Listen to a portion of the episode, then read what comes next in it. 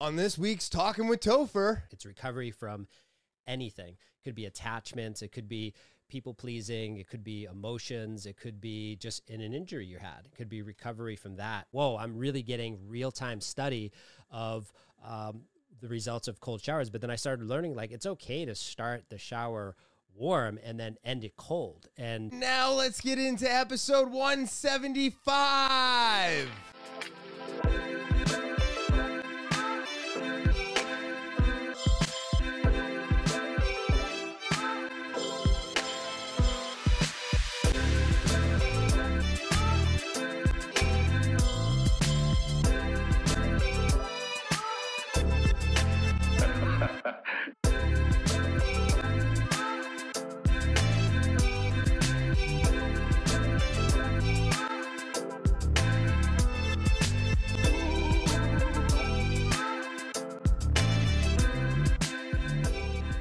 Is happening, TWT fans? It is so good to be back on this August 10th, 2023. And of course, I'm always so glad to have you all here with me.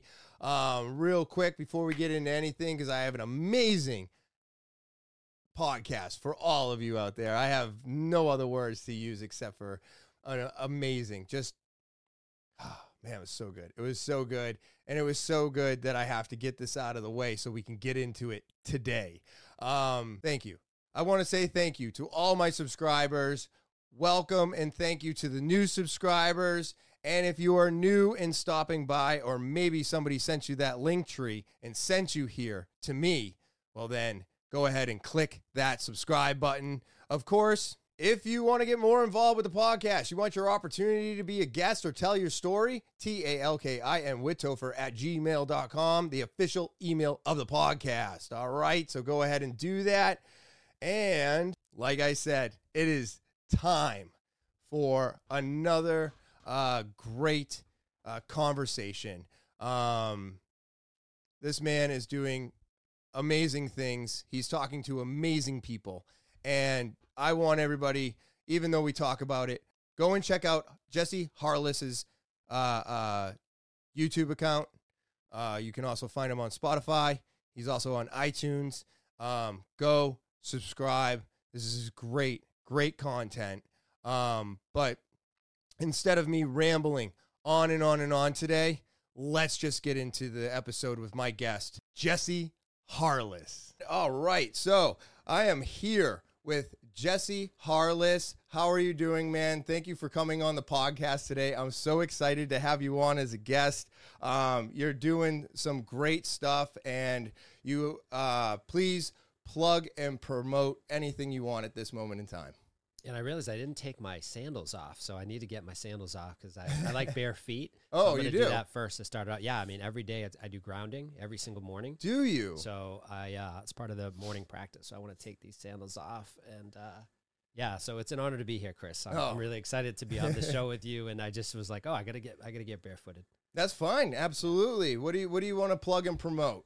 I know you got some stuff coming up. You got your podcast that's out right now, Entrepreneurs in Recovery, I believe it's called. Yep, entrepreneurs in recovery. Um, that's that's what I promote is the podcast. So anyone who wants to listen, because people are probably asking, well, I'm not in recovery. I didn't go to A. I'm not in AA or the stuff. That's not what the podcast is about. It's recovery from anything. It could be attachments. It could be people pleasing. It could be emotions. It could be just in an injury you had. It could be recovery from that. And you don't have to be an entrepreneur either to listen, because I believe that we all inside of ourselves have uh, this internal uh, freedom that we all want, and entrepreneurship represents freedom. And so, uh, entrepreneurs Oh, okay. recovery is just that that idea of like being free, and along the way, we build attachments and sometimes injuries and addictions and different things that can hold us back.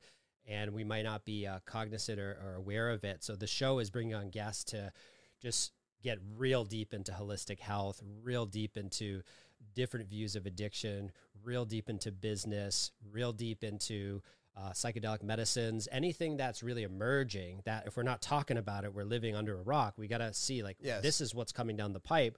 How are we going to look at it instead of like hiding from it? So I'm I'm just bringing on a lot of voices that I've met over the years. That is absolutely incredible. I have to say that I've listened to two of your episodes and uh, I, I, I loved it. I absolutely did love it. And uh, we'll definitely be showing a clip of that later in the episode um, so people can get a feel for what it's it's going to be like. Um, I I listened, I loved it, and uh, it's it's it's just incredible. But when you uh, where where did you where did you grow up? I want to get to know you a little bit more. Yeah, so I grew up in Lowell, Massachusetts. Oh, okay. Um, I was born in Lawrence and Nice. uh, grew up in Lowell. And um, yeah, this there's a whole bunch of backstory. I don't know how deep you want me to go, Yeah, but go as deep as you want, dude. yeah, I mean, absolutely. born in Lawrence at Lawrence General Hospital, and then um, you know my dad was someone who was trying to get sober, Okay. and he was um, uh, unsuccessful with that. And so he, you know, we got into cocaine and alcohol very heavily, and lost his job at the post office when I was about three years old, and my mom kicked him out. And then next thing you know, and, and we had and they had bought a house in Salem, New Hampshire. So I Oh. lived in Salem for a little bit. But then when he really like dove deep into drugs and alcohol, you know, he had to go. And then um, he was in a car accident that uh, caused permanent brain damage. He was in a coma for 22 days, and he, um, you know, he was never the same after that. So I lost my dad essentially at three. He was gone, wow. and then that's when we started moving. We moved to Lawrence, then we moved Lex to Lawrence High School, which was a really. Um, I wish I had my mom on to tell this part, but we moved next to Lawrence High School. And my brother, my middle brother, got his life threatened with a gun, so we Oh. moved to Lowell, and we stayed in Lowell from uh, uh, from when I was eight to eighteen. Oh wow, really? Yeah. So, so do uh, and where do you you living? You live in uh, New Ham- you, you live in New Hampshire now? I live in yeah, I live in New Hampshire. I live in Concord now. Oh, Concord. Yeah. Okay, that see, I was right. Okay, I was trying to remember. and My wife's like, "Where's he from?" And I was like, "I think Concord," but I wasn't sure. Um, that's a nice little area. I lived up there in Penacook for about Yeah. five or six years. Nice. Um, but yeah, so I basically live in Penacook. Yeah. oh, you do. Yeah, it's, it says Concord, but Penacook is right across. It is, yeah, yeah. Exit seventeen. It's fun. It's uh, it's so funny because like uh, they kind of consider themselves kind of part of Concord, Mhm. but yeah, you you say Concord and people are like, no, I'm from Penacook, and it's like almost the same same around there. It's weird. Um, but yeah, so I actually uh, when I when I lived up there, um, I I fired my gun off in public. Um, so that was that was uh, Whoops. Basically uh, the the end of me living in that area because uh, right after that I was I was in jail I was you know and I, I wasn't working on my addiction at that time but um, yeah I fired off a 40 cal uh, right on um, shit I can't remember the street but um, at the time my girlfriend was chasing me with her car and I was on a bicycle and I was all drunk and I Wow. told her to stay away from me and I friggin' pulled my gun out of my backpack and Jeez. I I pointed it at the windshield at the time, and then uh, something in my brain said, uh, "Just just fire it off into the sky. That way, you know, you scare her." Yeah. And so I popped two rounds off. And then you, I, I looked over, and the, there was people in the gas station over there, and they all fucking head swiveled, and Oh yeah. I friggin' ended up going back. I got into my apartment. I cleaned out the whole gun, put it all back up, put it back in its lockbox, and I forgot my brass knuckles were in the back pocket. I walked out of my stoop with my bag, and all of a sudden there was just like seven guys with shotguns and full SWAT gear, Mm. and they asked me my name, and I go, I, they go, "What's your name?" And I'm like, "Christopher," and they're like, "What's your last name?" And I'm like, "Conderman." They're like, "Get the fuck on the ground Yeah. now!" Yeah. And I was like, "Ah," you I've know. had that happen before. Like You that- have? not in that way where I pulled a gun, but I've had that. You know, get the fuck Re- on the ground. I've had that happen. to me. Really? And what was that experience for you like? Um, very scary because I was in my active addiction and I was living in Oh. Orlando, Florida. Okay. and uh, I, Ooh, was, I was Florida's- doing something I wasn't supposed to be doing, which was I was going to uh, gas stations on Orange Blossom Trail. These like on the on the bad parts of Orange Blossom Trail in Orlando, and I was just seeking out a Fedra or something that I could we could Yeah. get high. And I pulled to a back of a gas station, and this dude on a bike showed up selling crack, and when I pulled out, the p- the police or the SWAT, whatever they were, AT, I don't. It was a crazy sting. I came out, and we went to the next gas station, and all of a sudden, the same thing. all seven cruisers, get the fuck out of the car. Oh like- my because they thought I had bought crack. And then the guy literally said, We didn't buy any of that. So we had nothing. There was nothing.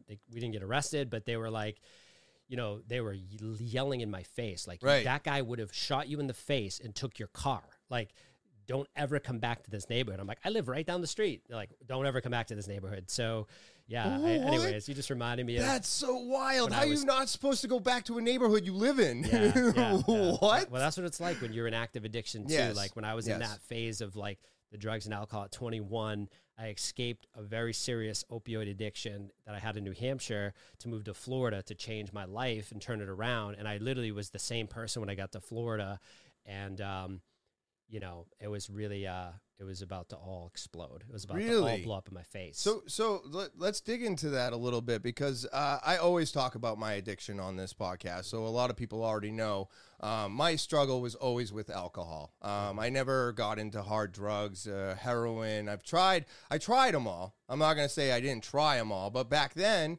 you could try things and it was okay because you were just trying that actual drug. Today, I don't recommend anybody try anything without some type of a test kit or uh, maybe just stay away from, from it, period, today. It's just too dangerous with the fentanyl. But you being in New Hampshire and having an opioid addiction, what was was it opioids was it oxys was it any of the above like how, what Yeah. was it for you Yeah, I mean, you know, I always say like, you know, my first addiction was fantasy. That was my first addiction. Interesting. So like when my dad left, you know, part of me, part of in my body thought I was responsible for that. You know, there was some part of me that that that abandonment wound was going to be there and it was going Mhm. to stay. It's still there today. It's just it's just not as loud. yeah And so I used to just get lost in the world of internet pornography and get lost in the world of uh, online games when they just started to become um, uh, popular. And, you know, I just kind of numbed out with that during high school. And so I wasn't really into drugs and alcohol much in high school. But as soon as I went to Plymouth State University uh, that first semester, I started to experiment with alcohol and then cannabis and then and then it became like even like psychedelics but i was doing it in a way that was completely unsafe and Okay. didn't know what the hell i was doing yeah and um, yeah so that kind of all blew up in my face and i flunked out of school i flunked out of college and then moved in with my mom and basically got a job at staples. And but i immediately attracted what i you attract what you are. Yep so i attracted someone who was working in one of the departments at Staples, who was you know getting high and doing all these things, and linked up with him, and then started finding all these different sources of um, you know uh, drugs, and nothing like super hard yet. And then at 20, uh, about year and a half later, my father passed away. Now we didn't Oh. have a connection when he left at three. All the way till he died at 20, we talked three times. He had brain damage. So we only talked on the phone and we had no relationship. So okay when he died though i had this like like i had a part of me be like i don't i was so hurt i was like I, I didn't think i'd even be hurt by it but i was like i don't care about anything anymore i don't care if i live or die Uh, and so that's when i that night he died was the first night i used cocaine for the first time and wow. that was the first time where i felt love for the first time literally. The first time i ever felt what love was as a a felt sense was when i did my first line of cocaine. And really?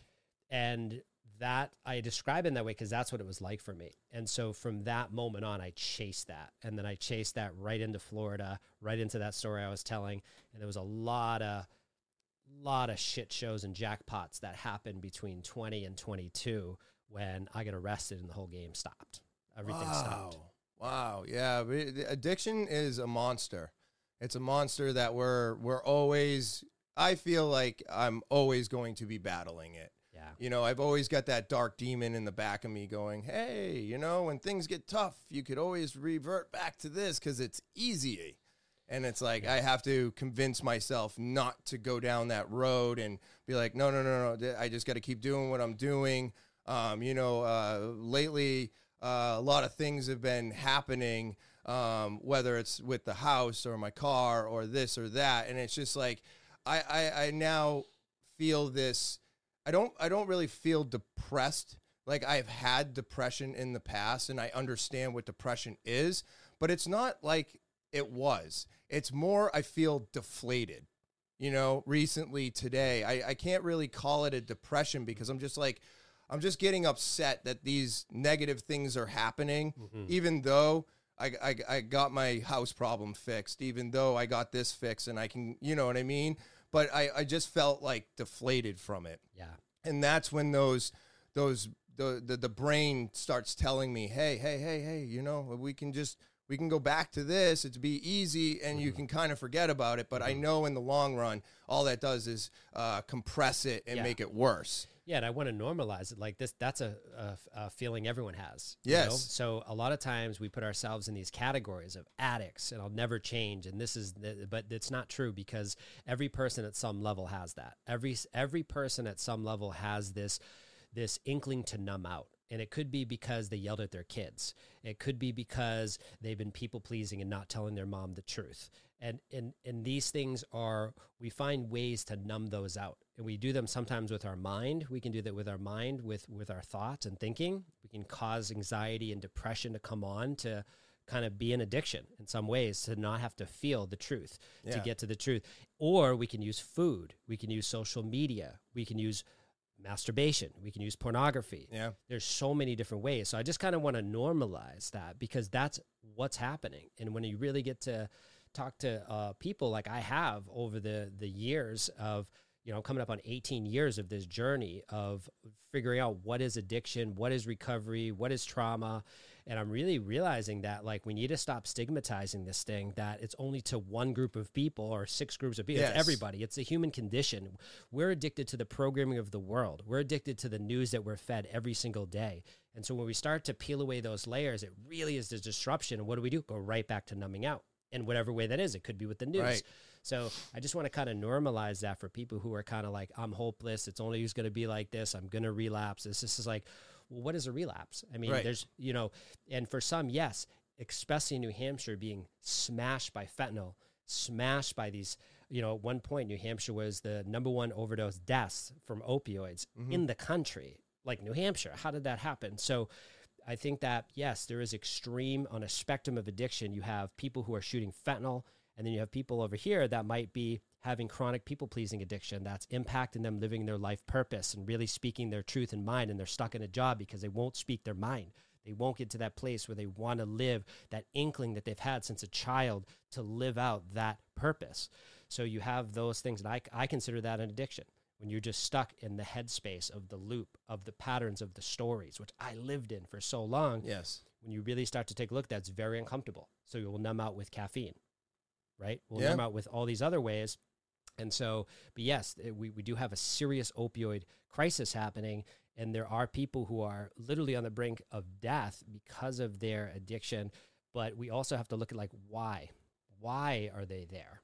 Are they a Mhm. bad person? Like, what's really going on underneath that? And if we get underneath, and I get to talk to thousands of these people, a lot of times it's really it, it it comes down to what happened to them when they were a child. It comes down to what happened to them, and when we get into their world, you would be using fentanyl too. yeah yeah that's very true And I'm not saying for everyone, but for many of them, if you had their life circumstances with their trauma, and I know many people with severe trauma that are thriving right now as entrepreneurs. It's really just what they got to do. And I don't know if it was certain experiences or people in their lives or their resilience or what it was that made them take their addiction and use it as a s- sparking catalyst to create incredible opportunities for themselves in the world. Yeah, no, I it, and and with with people doing that, um, I always feel like uh, one of the best things that I ever did for myself. And you have to do this for yourself. That's the other thing too. No one's gonna make you do this. Um, there's there's always people in my life that wanted me to go down this road. They want they knew I could be this person that I am today, but they also knew that it wasn't going to happen um, because of them.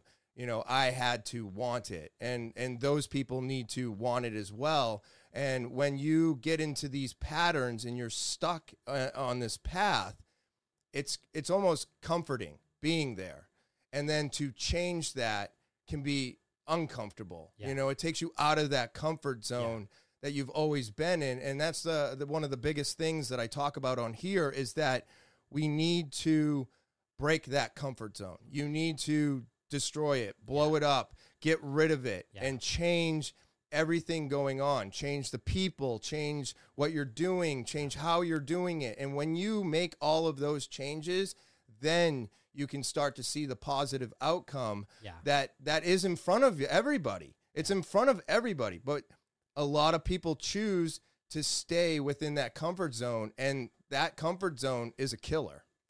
Yeah, and a in a sense. a comfort zone can also be an addiction to me. Yes Because I think a lot of people think of addiction as this chemical imbalance in the brain, a disease. I- and yeah. you know what?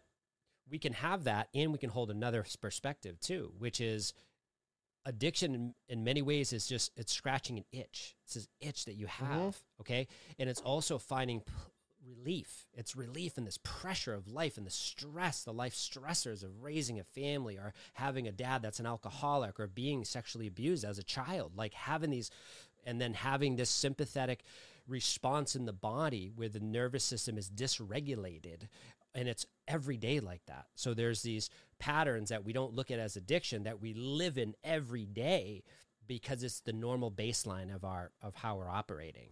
And so when we're challenged and confronted with that that's when that comfort zone gets hey and then it's like no i don't want to get out of my comfort zone. And i think like yes having the opportunity to be triggered and to see this and then to you know a lot of times we we we we need help. We need to ask for help because we'll get confronted by that. And then if we don't have a way of asking for help or seeking help we'll go right back to the familiar because Right. it's keeping us safe. It's literally survival. Yeah. we'll, we'll, we'll feel like mm-hmm. we're going to die if we don't do that where sometimes there's these moments where you can have that opportunity to ask for help and that's when you can start to really challenge yourself now sometimes it comes from within you know Yes. it's like i'm going to jump in this cold shower because i don't give a shit because i want this i want to change i'm sick of this depression i'm sick of this nicotine addiction I'm, i want to change and you start taking the cold shower, right? You take the plunge. You start to climb the hill every day. You do some walking, then you do some jogging. You start changing your diet. That's all outside the comfort zone. right So yeah, I mean that's even I I wrote a book called Smash Your Comfort Zone with cold showers. you wrote right? a book I wrote a book called Smash Your Comfort Zone with Cold Showers, and people told me Damn. that is the worst title you could have. It's too long. Don't do that. And you know what? I did it anyways because that's the other part of this. We keep, I think, like when we look at the book, there's a book like The Five Regrets of the Dying, and um, I might be messing that title up, but it's it's something like that. And and the number one regret is like not doing what you thought was right for you, but what was right for other people, right? Like that's the biggest Oh. regret of the dying. And it's like we gotta, you know, just start to go inward and be like, what do I want? What do I want? Why is that a, a sin or a crime to Right. ask like, what do I want? What brings me pleasure? What, what, are, what because that's going to show you where you're where you're getting lit up in a good way. Like maybe it's like maybe you're doing it as a hobby, you do that sometimes, but your job you, you hate, you're not doing it in your job, or maybe you're doing a little bit, but but it's like following that like what is it that lights me up? What is my unique zone of genius that really lights me up? And it's not my you know there's a, a description of uh, by dan sullivan and he's um, a, a super successful uh, coach who talks about um, you know the zone of genius versus the zone of excellence. And you know and it's like a lot of people are in their zone of excellence where they're doing their job and it's excellent but they're not in their zone of genius. They're not doing what they are put here to do and tap into that because when they do that it scares the shit out of them they don't know where it's going to take them right and so, in many ways, me leaving my job six years ago was me believing what these people were saying. I could feel it in the in, in my body and saying, you know what, I'm just going to take the plunge and I'm going to leave the secure job at Verizon I spent 13, 14 years building to just see what my zone of genius is because I'm not seeing it in my job. I, Uh, I, I'm I'm feeling the zone of excellence. I can sell. I can be good with people. But what is it? And it took like the dark night of the soul experience as an entrepreneur to figure it out. And maybe there's an easier path, but it doesn't seem like there was.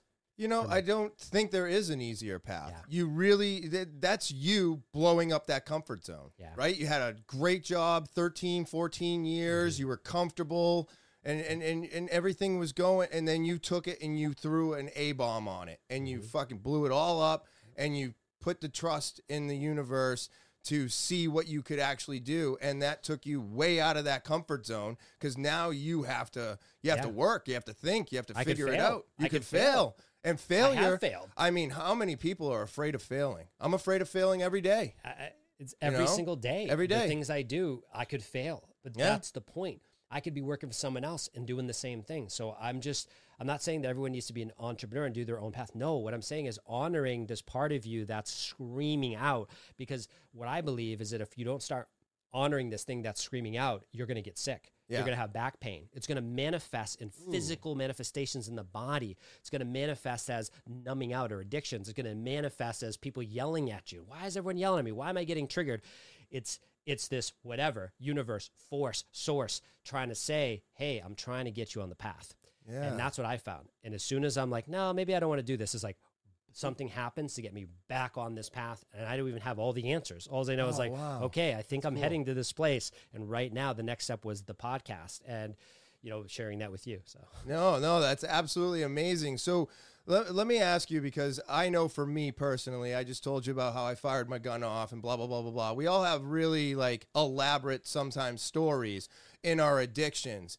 But when I actually decided for myself to get sober, it's a very boring story, right? I get pulled over, I get let go. I had an Uber driver, I was drinking, I ran a red, the cop let me go, and then I got home and I quit drinking.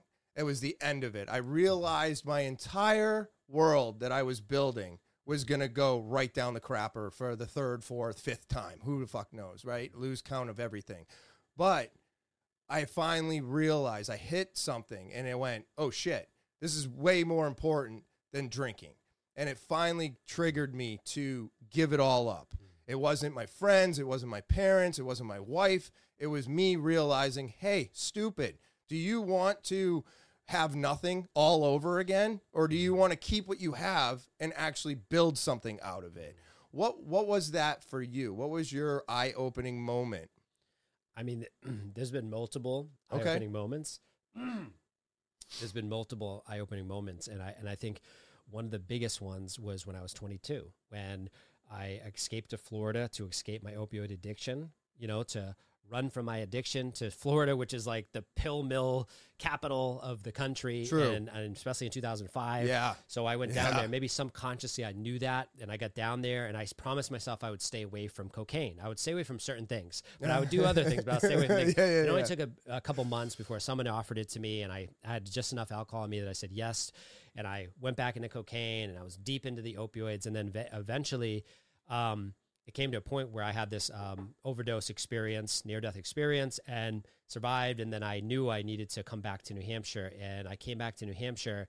And within like a week or two of coming back to New Hampshire, I get a call from uh, the feds. And they're basically like, you know, uh, not like FBI, but like, um, you know, agents, federal agents, and being like, "Hey, where are you? We're in we're in Florida with a with a warrant for your arrest, and you're not here." And I'm like, "No, I'm in New Hampshire. I left." And they're like, "Don't go anywhere." And so on uh, Holy on December shit. twenty second, two thousand and five, I was arraigned in a federal court in Concord. So serious charges. Holy Um, shit. and that was the big wake up of me sleeping. Like Really? I, I had been sleeping and I started to wake up and it was a wake up call facing seven to 14 years in federal prison wake up call. Holy So shit. I was like, okay, I got to wake up. And, and I woke up in a way that I was like really scared and my family was scared. Um, but I knew I, I knew I didn't want to go to federal prison. So I was going to do anything it took to not go to federal prison. I didn't have enough for a lawyer. I had a court appointed lawyer. So I was like, I, I just got to do this. And they gave me the paper to sign to AA. They, they told me, you got to see a therapist. You, you do all these things, work a full time job. Like I didn't go to rehab, which is crazy. I didn't go to rehab. There was no drug courts in our state. So I didn't go to drug court, which now I train drug courts. It's really ironic. But wow. I just went all in and I went all in in my in my faith too. I had like this this inner faith because I'm like I don't know what to do. I need help. And so I just kind of went in and studied and read books and did affirmations and and I just like just trusted uh, that that something would work out. And you know they kept negotiating me going to prison for a certain amount of time, and I kept saying no. And then I met the prosecutor, and this guy definitely wanted to put me away Oh yeah. and especially after I met him, they just put, put more evidence on me. But, Yeah. but I still trusted, and and I ended up not going to prison, and I ended up taking the felony charges and uh, being on a probation for years. But I didn't have to go to prison. So Yeah. I got to keep my job and accelerate myself, go back to school and like do the things I said I was going to do. And so that was like one of the big catalysts was like that threat of my freedom being completely taken away, being in prison for seven years and throughout my whole 20s. And I would have come out in my 30s. And instead, now I'm 22, I'm not going to go to prison. And I'm like, let's do this thing. And it was it was really hard. It was very uncomfortable, but Wow. that's what it takes. Yeah. Uh, that unfortunately, that is where you can go before you wake up. Mhm. It, it it is really scary. Unleash your style. Discover slowdownclothing.bigcartel.com, where fashion meets individuality. Get ready to elevate your style game and make a statement that's uniquely you. At slowdownclothing.bigcartel.com, they believe that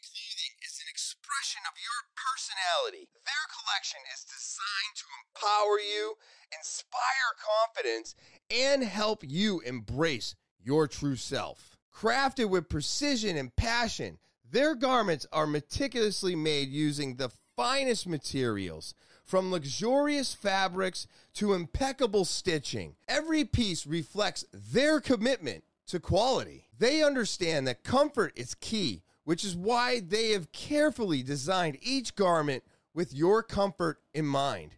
Experience the perfect blend of style and coziness that will keep you looking and feeling great all day long. Don't just take my word for it. Join the slowdownclothing.bigcartel.com community where style mavens and trendsetters come together. When you're dressing for your everyday wardrobe or seeking that one statement piece, slowdownclothing.bigcartel.com has you covered. Their wide range of styles and sizes ensures that everyone can find their perfect fit. Unleash your style and make a lasting impression with slowdownclothing.bigcartel.com. Visit their website today. Join the fashion revolution and let your clothing tell the story. Slowdownclothing.bigcartel.com. Your style, your story. Um, that is wild, bro. Holy shit.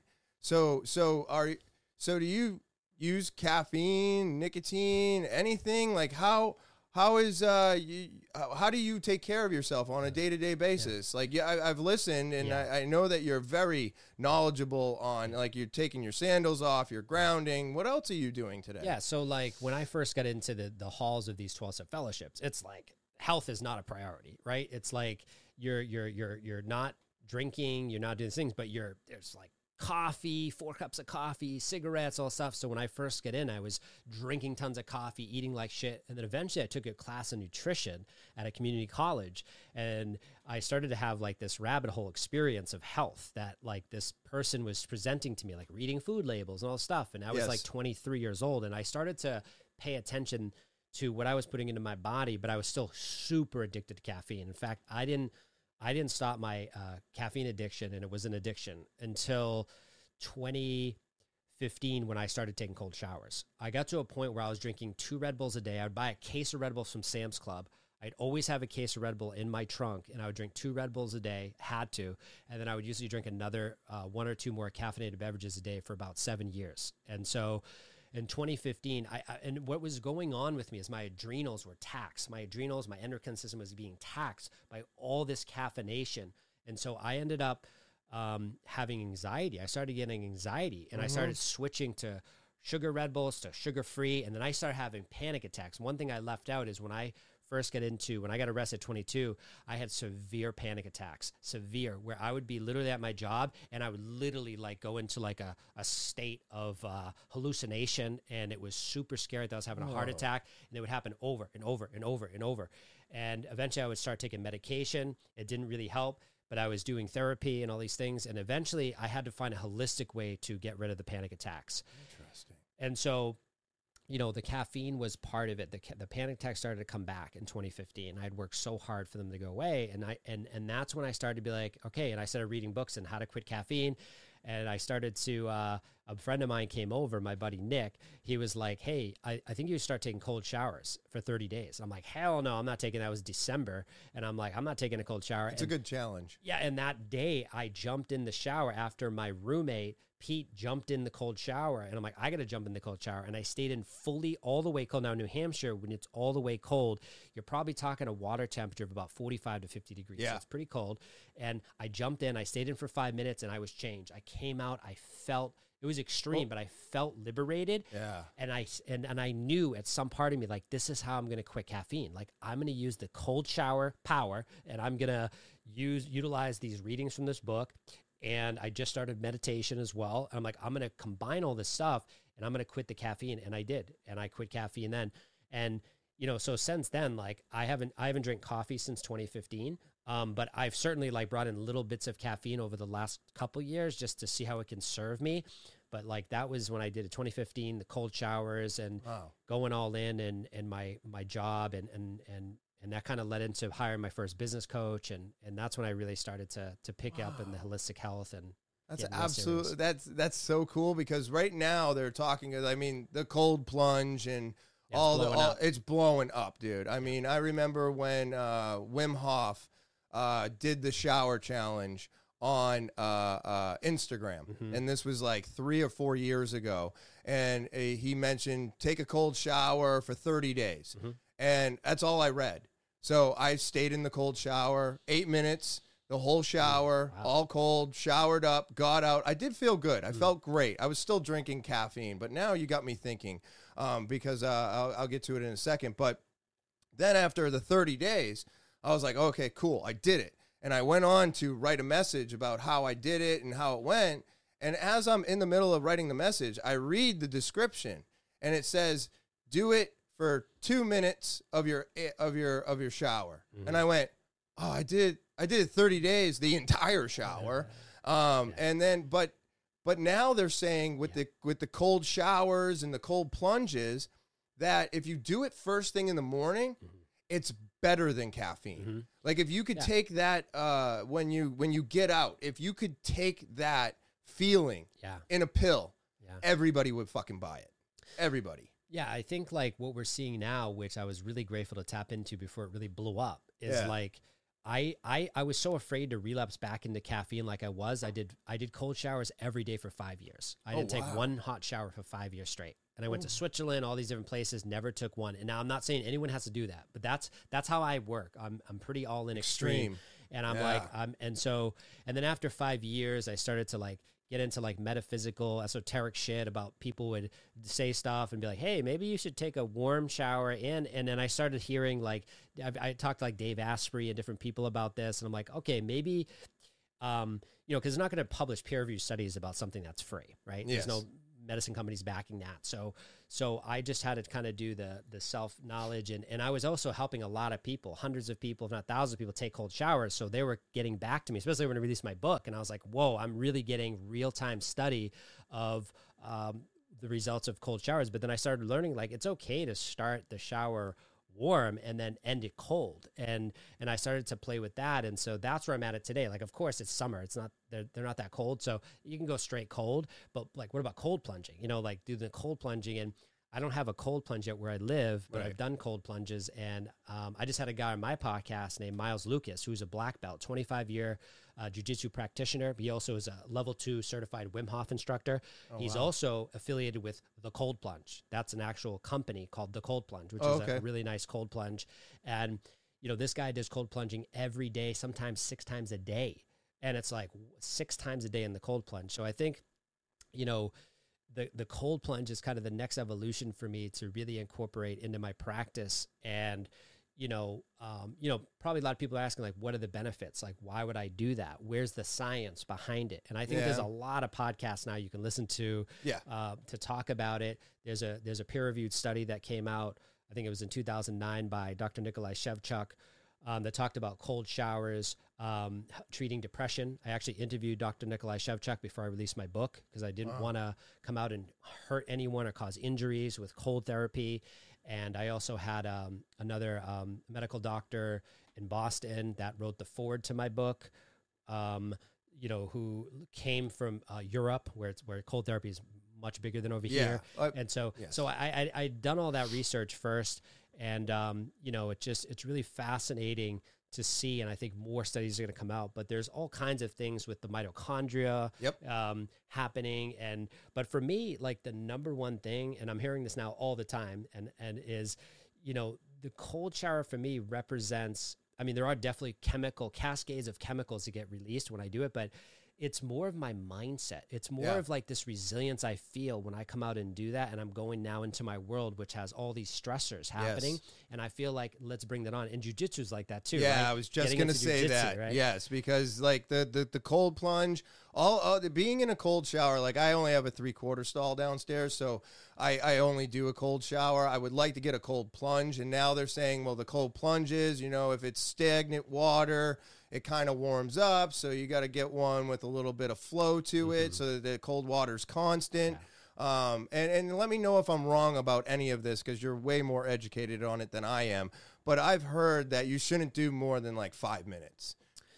Yeah, I mean, there's a lot of um, there's a lot of people that say two minutes. You know, two Yeah. minutes is good enough. I, I mean, I've we're heard 30 seconds. I've heard 30, 30 seconds. seconds. is pretty Even good. just plunging, going in, plunging, coming out in the wintertime, what I do when it's 19 degrees out, I'll go to a river and usually with someone, not by myself. Sometimes by myself, but I don't recommend it. and I and I go in and I'll just I'll just plunge in and come out. And sometimes I stay in, but Ah. I get huge benefits from just plunging and coming out. And um, a lot of times um, in the wintertime when I go to the river and do that, I'll come out and literally six hours I'm in this endorphin high. I'm endorphin Yeah. six hours from 30 seconds or two minutes of being in that water. And Ooh, yep. so I think, you know, yeah.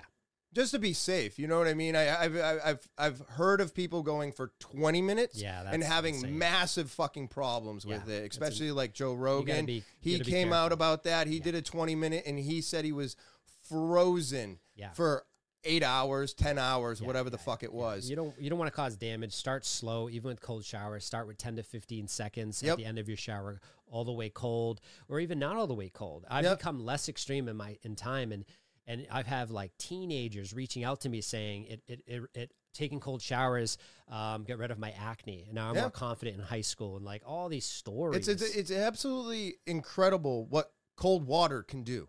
Yeah. It it, it really is. It, it blows my mind. Now, a thing I just heard recently. I think it was this week. I think it was this week.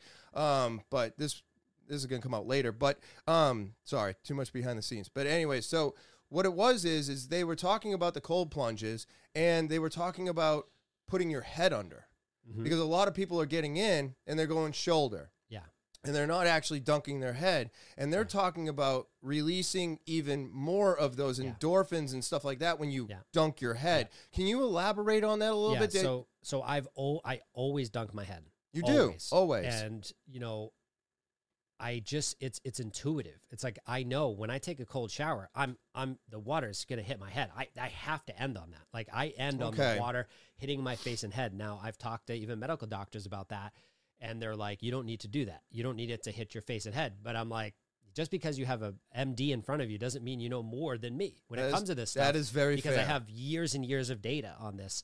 So I'm able to, you know, have that experience, end the shower like that, feel invigorated. So when I do the cold plunges, whether it's in the river or a cold plunge um, tub, I always go under at the end. yeah you do And, and okay I and I honestly keep my head under for me as long as I can until I can't take it anymore and I come out and I don't know. There's something about getting your and I don't know the science behind that. I don't know if anyone does yet, but having myself go under and come back up, like I always do it, and it's like when I don't, it's like I'm and, and that's why I always do it. I, I I think maybe I've always done it, so I don't know what it's like when I don't. I guess, but I always go under, and when I get my own cold my own cold plunge tub, I'm, I'm gonna always dunk right before I come out, and you know I'm not sure. Maybe it's the the way the blood flow is coming to the head. I'm not really sure. yeah they're, they're Vaso, saying vasoconstriction, you know, but it's it's amazing to me. Like I feel like that's that cherry on top, yes and I don't want to miss out. and that's how they're describing it. They're, they're it, you if you don't go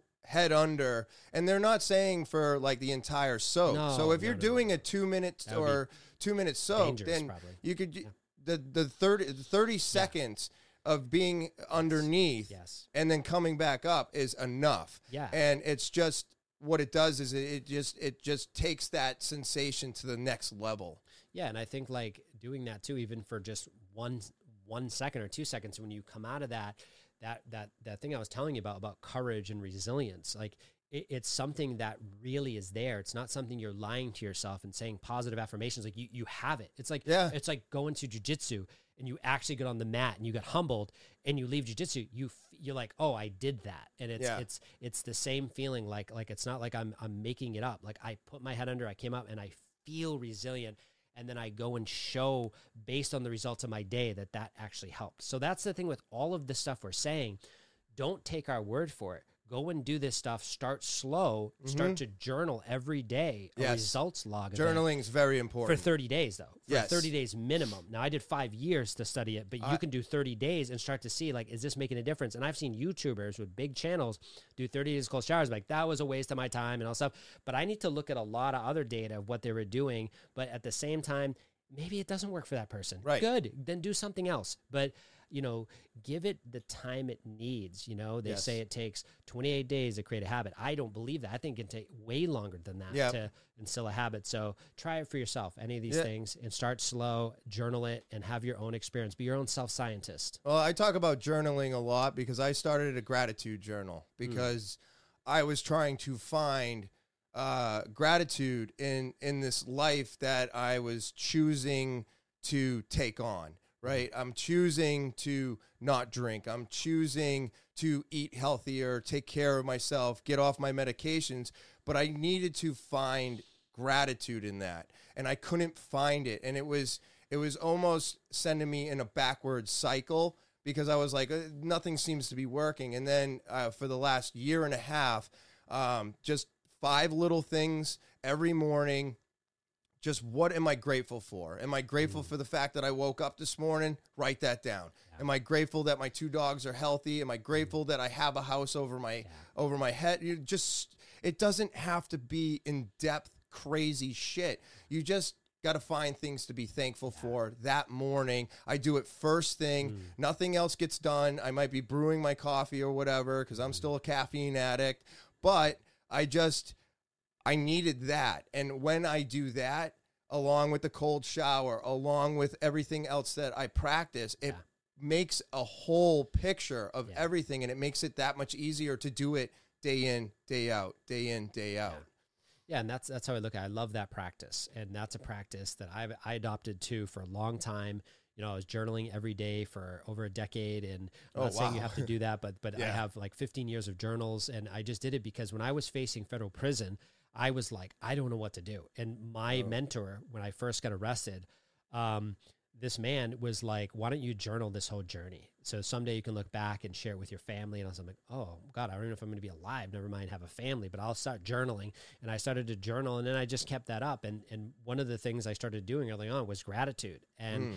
and today it's like there's there's days where because I've got out of the habit of journaling where I have to remember like oh yeah like appreciation gratitude in the morning but it can it can really help. And a lot of people in really shitty situations where there doesn't seem any hope and it doesn't seem like there's anything to be grateful for. But the reality is if you're breathing air You're then you can be grateful for the air you're breathing because breath is medicine and you can breathe in that medicine and be like, "Ooh, I'm just grateful for the air that I'm breathing because I'm still alive." And then that can then transmute into, "Okay, and there's that person, let me just say hi to them." And so so it's like you can start with the breath. You can start with that because some days I have to do that myself, especially mm. in the past, you know, just like well, I, I don't want to be grateful for this. Look at all the stuff I'm facing, but at the same time, what is this what is the result of facing this going to transform me into and how am I, how is this going to turn into service to others and that's what this is all about in my opinion is this life journey is really about like wow what a ride and how can i help others free others and if Yes. they want to be free because some people don't Right. to just learn from whether it's you know cold showers or journaling or just like doing what they know that they need to do because they're good at that thing whether that's cooking or empathy or holding space for someone but like really doing it and Yeah. yeah so That's why that's that, that's why I like uh, doing all of this because not only does this help me with staying sober myself, but I feel like uh, getting more people involved and having them listen that they don't feel alone anymore. Yeah. Because I f- really feel like almost everybody feels like they're alone Yeah. in their own journey, but Yeah. they don't realize that there's all of us having Mm, almost yeah. the same exact experiences Yes. on different levels. Yeah. We're all on different levels, but we're all having that same experience. We're all we all want to give up at some point Yes. in time. We all want to just give in to what's going on in here. And and and and the tough part is not listening and just keep grinding. Right. Because when you do that and you actually I consider it beating myself. I beat myself. I, I showed myself we didn't have to listen to the brain today. We we just did and now we're here and we made it one more day, one more hour, whatever it happens to be. However you need to calculate your time. And I tell everybody, if you're if you're counting your days, do it. Count every single day if you have to. If that's what keeps you moving forward, then count every day. I, you don't have to be somebody who's like, ah, you know, I don't count, uh, I don't count today because you know it didn't add up to a month yet, or you know what I mean. But if you need to count every single day, I was counting every single day when I first got off alcohol. I still count every single day. I just don't uh, uh, speak about every single day anymore. I'll Sure. only speak about the months and the years I've acquired. But it's now uh, September 14th will be seven years off of alcohol. Congrats. It's crazy, dude. Never thought I'd ever be here. And I feel like a lot of people feel this way. Mm-hmm. They feel like they can't do it. They, they- they're not going to get there. It's so long to get to where I am today, but it was worth it. Yeah. And one of the things that really helped me change was jujitsu. Mm. Jujitsu was a major player mm. in all of this. I, I even had my friend tell me a couple weeks ago, I think, we were talking on the phone, and he's like, dude, if you didn't join jujitsu, I think you'd probably be dead. Hmm. He's like, if anything really changed you, it was definitely getting on those hmm. mats. And and and I, I I noticed that now because I look back at when I started nine years ago, and I was still drinking and smoking cigarettes. And then it, I don't think it was even because it's only seven years, so you figure two years of that I was still the old Chris. Hmm. He was just running around drinking, doing mm-hmm. stupid shit, going on the mats and being stupid. And and and when I finally got so addicted to jujitsu that I was like, shit, I can't breathe anymore. Yeah. Why why does my cardio suck? Yeah. Well, I gotta get rid of the cigarettes. So I turned on to vaping and I started this this incline to Yeah. bettering myself so that I could better be better on the mats. It was it was it was so crazy to me that I'm bettering myself so I can be better on the mats. That's right. wasn't bettering myself for anybody else. I just wanted to be able to play on the mats Yes. better. Yes. And that one change was a cascade of all these habit changes Yes. to make that one thing happen. And that's what happens. And that's what's scary. When we decide and commit to one thing, it ends up changing all these other habits because we want to do that thing. And jujitsu required you to really take a look at your health, really look at l- your lungs and like, what do I want to do to get there? And it's either quit that thing and then go back and maybe even spiral all the way down to maybe even death. Or is it, you know what, if I do this, I have to make these other changes. So you stack all these habits. It's called habit stacking. And you're stacking all these habits that are positive habits so that you can have that thing that you love, that you want to do. And then what does it do? It affects your your family, it affects your partner, it affects your whole life, it affects your the way you show up to work. And that's that's what that's what it's about. It's like find that one thing go all in on it try it even if you feel who cares but as you do that it it impacts because a lot of people compar- compartmentalize their life right into these different parts and they keep a little hidden secret over here over here it's like when you start to do these things that you're all in on this one thing whether it's jujitsu or maybe it's yoga or whatever it is it starts to be like damn i got to take a look at this other stuff because when i go to do this it's all coming up Mm-hmm. and that's beautiful that's Yeah. a beautiful thing Yeah, and, and you you know this by being on the mats. It's it, it's it's an amazing atmosphere where you you know they always tell us if, if, if you're if you're if you're if you're you're winning that's fine. And if you're losing you're not losing you're you're learning. Yeah. and I I love that saying so much because I think it works with a lot of things. I've I've uh, I've with with jujitsu being in my life I like I look at everything through jujitsu eyes now. You know, everything is much easier in life because I'm not getting crushed by a 240 pound dude. Mm-hmm. You know, so going to work and having hard conversations and getting through uh, concrete issues Yeah. and shit are so much Yeah. easier because I struggled Yes. to get that 240 pound dude off of Yeah. me and I didn't get tapped for five minutes. Yeah. I- I- incredible. But I'm not gonna. I'm also not gonna sugarcoat it and say that every day is like that. There's days I walk in there and they make me feel like I'm a white belt, Mhm. and I'm like destroyed. And then I'll go in That's the like next. my everyday. Yeah, because I am. A, I am a white belt. yeah, yeah, yeah. But it's like, but then I'll go in another day, and I have great. I have a great. I win a bunch. I stay away. I do certain things, and it's all clicking Yeah. but it, not every day is gonna be a great day. Nor is life supposed to be like that. I don't believe it's if you don't have to. the bad days, if you don't know what depression, despair, grief is, then you never know what joy, bliss, and pleasure is. So it's like you need to have that balance. That's what the human experience is about. I didn't know that. I, Yeah, thought I just need neither. to always do positive affirmations and always be in the spiritual and always be in, and it's like that. No, that's not reality. And you Nope. get humbled. And jujitsu is humbling. I can have all this like positive uh, habits and eating and positive affirmations, and I get on the mat and it doesn't matter. All Right. that matters is where I'm at. Where am I at? And and I get humbled into reality. And Yes. sometimes we need to be humbled into reality to be like, oh, I'm grateful to be humbled. And then you take that and you can bring that as a metaphor into your whole life. Like, be humble, stay humble. Like, no, I don't know. I got smashed for four months of jujitsu, absolutely destroyed because I had this like fiery energy that I was going to bring, and I kept getting smashed. And eventually, I had to realize like I need to bring it down about ten percent, and need to start to learn how to breathe. yeah, And that, with my nervous system, translated right into these big moves I made in my business. And I'm like, whoa, Oh. okay. Like, and then I end up meeting a woman that I love and be in a relationship with. And, and part of that was like the humility of jujitsu and the body confidence because I had body dysmorphia. You know, I had this, this,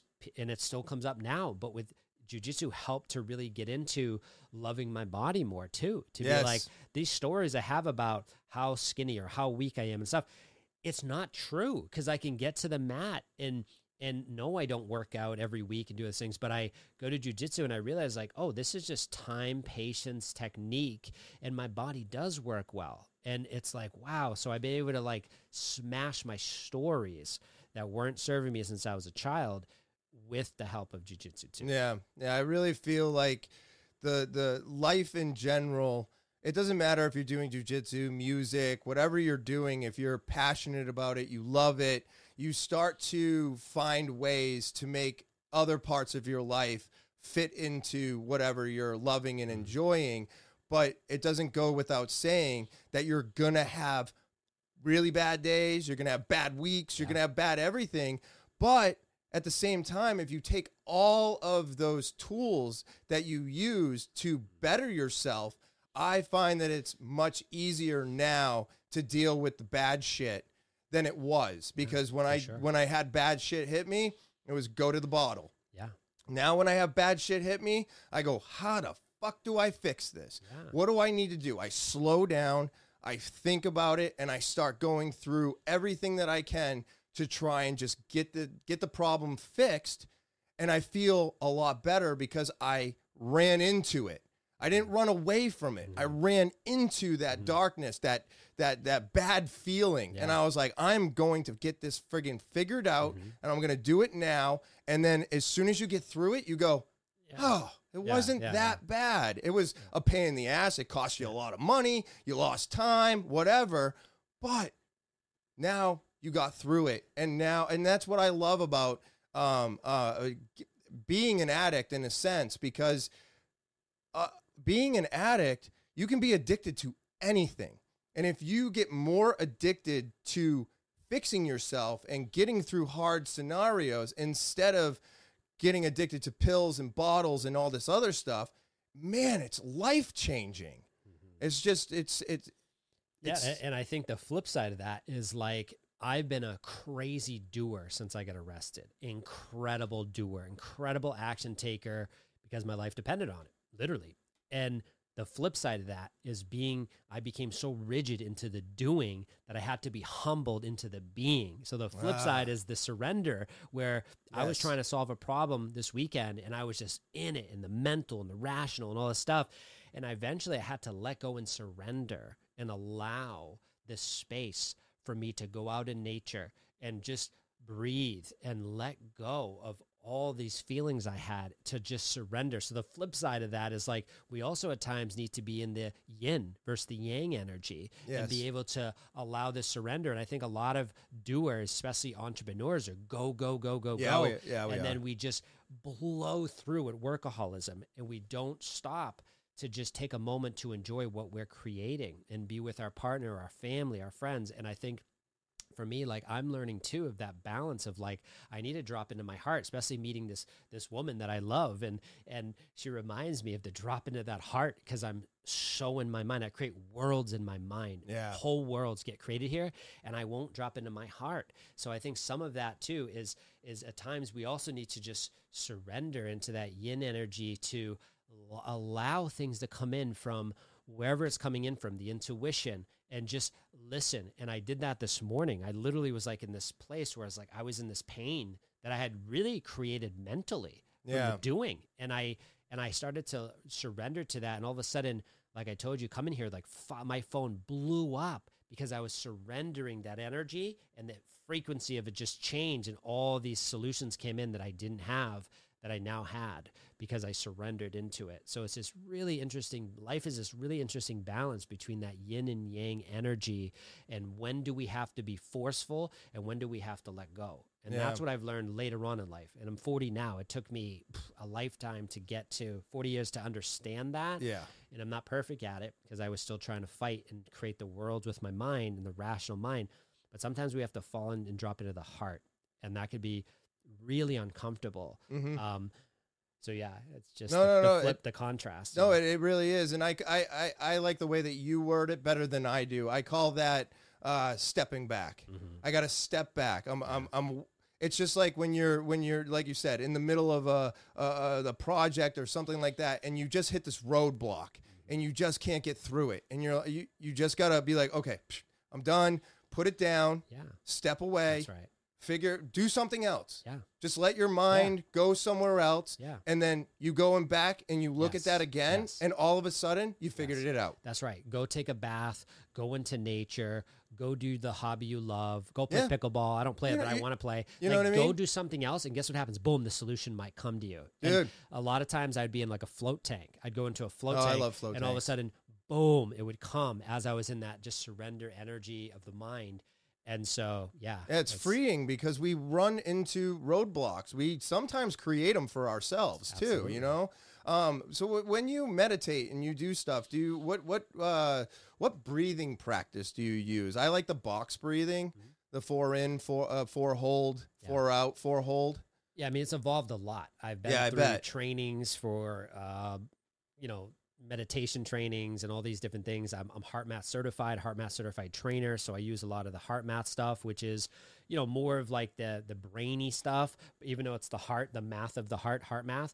So I, I kind of mix in whatever I'm feeling for the day. So sometimes I'm going into an active meditation where I'm actively meditating. I'm not just doing like a mantra over and over. And I've also done that, transcendental meditation. But a lot of times I like to guide myself in an active meditation where, I'm, Oh. where I'm guiding myself through imagining it could be the energy channels in my body, it could be imagining the tree of life right to the ground to Mother Earth. It might be HeartMath where I'm literally just focusing my breath on the heart and breathing in and out of my heart, like literally imagining my breath moving in and out of my heart, breathing slower and deeper. And then I'm falling into a regenerative feeling of gratitude or appreciation right after that. And I'm, and I'm breathing deeply into my heart while I'm um, tuning into this regenerative feeling of appreciation and care. And then from there, I'm radiating that out. I'm literally radiating out that energy to the ones I love, to the people who are suffering. And that will, within two to five minutes, compl- can completely change my state depending on where it is. And um, so I, I've, I've, I've developed, I didn't develop, but I've, I've been trained in these many different ways of meditating or mindfulness. And I think the next evolution for me is getting into some more somatic breath work, whether that's going to be Wim Hof and or whether that's going to be somatic breath work from some of these people that I'm I'm starting to practice.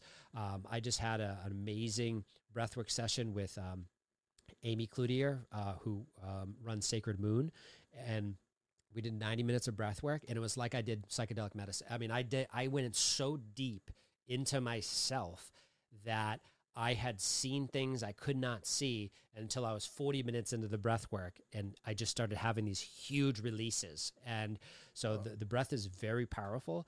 And so I think, you know, maybe the next evolution for me is, is kind of learning um, these other breathwork practices so that I can bring them into jujitsu, which I'm already doing, bring them into more cold plunging, but really bring it into all of life. Yeah, yeah. yeah. Breathing is so important in jujitsu, period. Like if you are getting someone's got you in mount and they're smashing you, man, mm-hmm. it can be you, you feel like you are dying oh, sometimes. But like once you figure out your breath and your breathing, it's crazy how being under that much pressure is actually easy. Mm-hmm. You know, because mm-hmm. it's taken me nine years, like to figure out my breathing and everything else in class and you know, I, I have been told a couple times that when I'm rolling with some people and my eyes are closed and I'm just going through motions, they're like it's so intimidating. And I was like, yeah. I, I just closed my eyes because I'm I'm trying to feel yeah. things out. I'm I'm I'm relaxing myself yeah. so that my breathing stays uh, consistent um, and I don't uh, exert myself. Right. And then I just I just let I like to li- do the feeling thing, and yes. I've gotten into that in the last like year or so mm. um, with it. But it's been a tremendous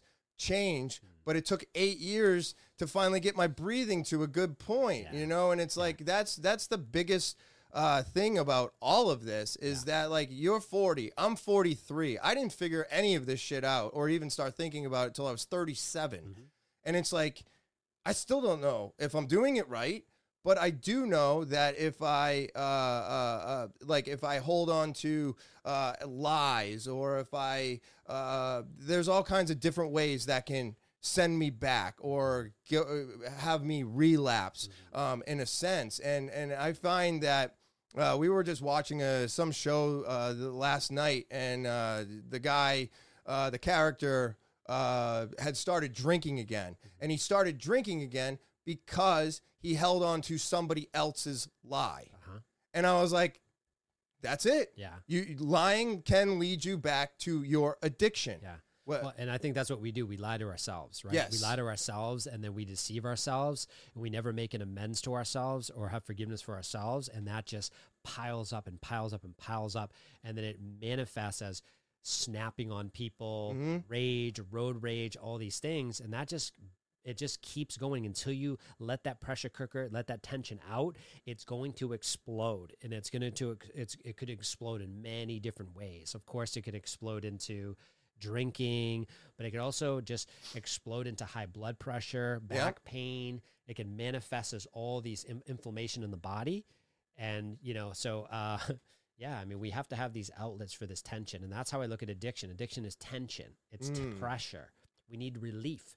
So I don't look at it as like, okay, that person's an addict, that person's not an addict. I don't look at it like that. I look at it, we're all addicts. And it's just to what extent are you on that spectrum? I really and, like that. You know, and maybe there's people who came into this world and they don't have any of that. And maybe there are those people.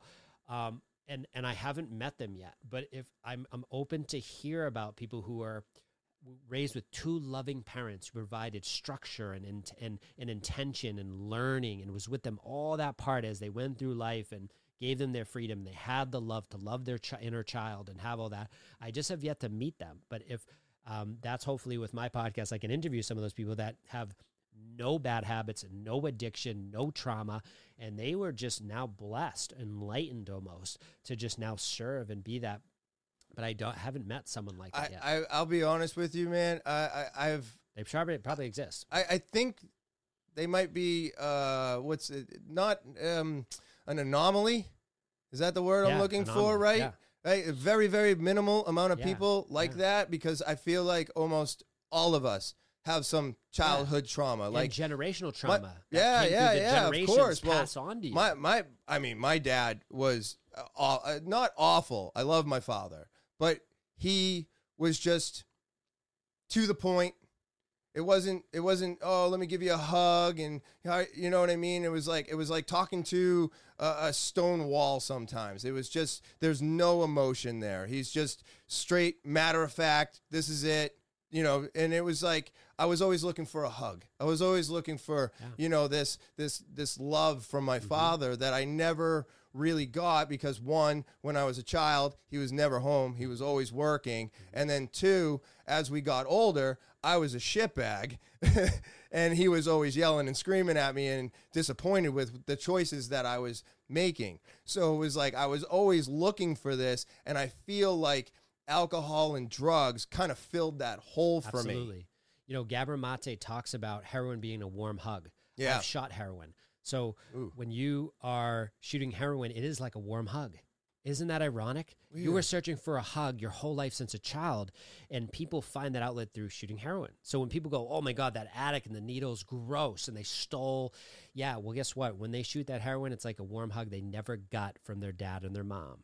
So, so this is what I'm saying when we talk about addiction. There's this lens of compassion that we often don't have because it's intentional. It's intentional that we don't have that that mm. feeds into other systems that allow those systems to exist that don't serve us. So, you know, looking at addiction from that lens of like, oh my God, this person is seeking relief through the tension and pressure that's been built up since they were a child to not get hugged. And now they get that through fentanyl. So, you know, it's just uh, I you, you, know I'm one person, you're one person, but yeah. you know having this show and talking about it and bringing some awareness to it, it just allows people. You know, I've I've you know I, published uh, a, my second book, and my second book was called If Not You Then Who, and it's harness your Strengths to shift from addiction to abundance and. And abundance is a big word, yeah. but I mean it because abundance is not just financial wealth. There's right. many, many. I just interviewed a guy on my podcast who is set for life, and this guy um, is a great example, and I take his word for it. All the people that he's he's worked with, Paul Tudor Jones, all the some huge investors in his life was mentored by, and he straight up says like there's many many wealthy people who are not abundant, and yeah. so so abundance, right? So I think uh, you know I I I, I share that about my book. Um, actually, I don't remember why I brought up the book, but I think that there's um well maybe if you ask me a question i can't even remember where i was going no that's that. that's I fine got lost in, in my podcast i did with jason and, and, and him saying about what abundance is and uh, maybe it'll come to me where i was going. no that's fine that. uh, I, I, I, I didn't even know you wrote two books this is so wild to me i love i love finding these little nuggets out about people i, yeah. I like the fact that you like i said you you you seem very educated on all the subjects that you uh, discuss and it's like now I can see it. You're writing books. You're really taking care of things, and I just, um, you know, uh, uh, looking. We were talking about looking for that warm hug and mm. finding it through heroin, and then you led into the book. Yeah. I. Oh, yeah. Okay, I got it. Okay. Thank you. So, so when I went to write this book, and I'm about to interview this person on my podcast, so it's all these weird synchronicities that happen for me to write the book, right? I had a book in me. I believe every person has a book in them, and uh, they have all these chapters of their life that is in them. And some people will never write a book, and that's fine.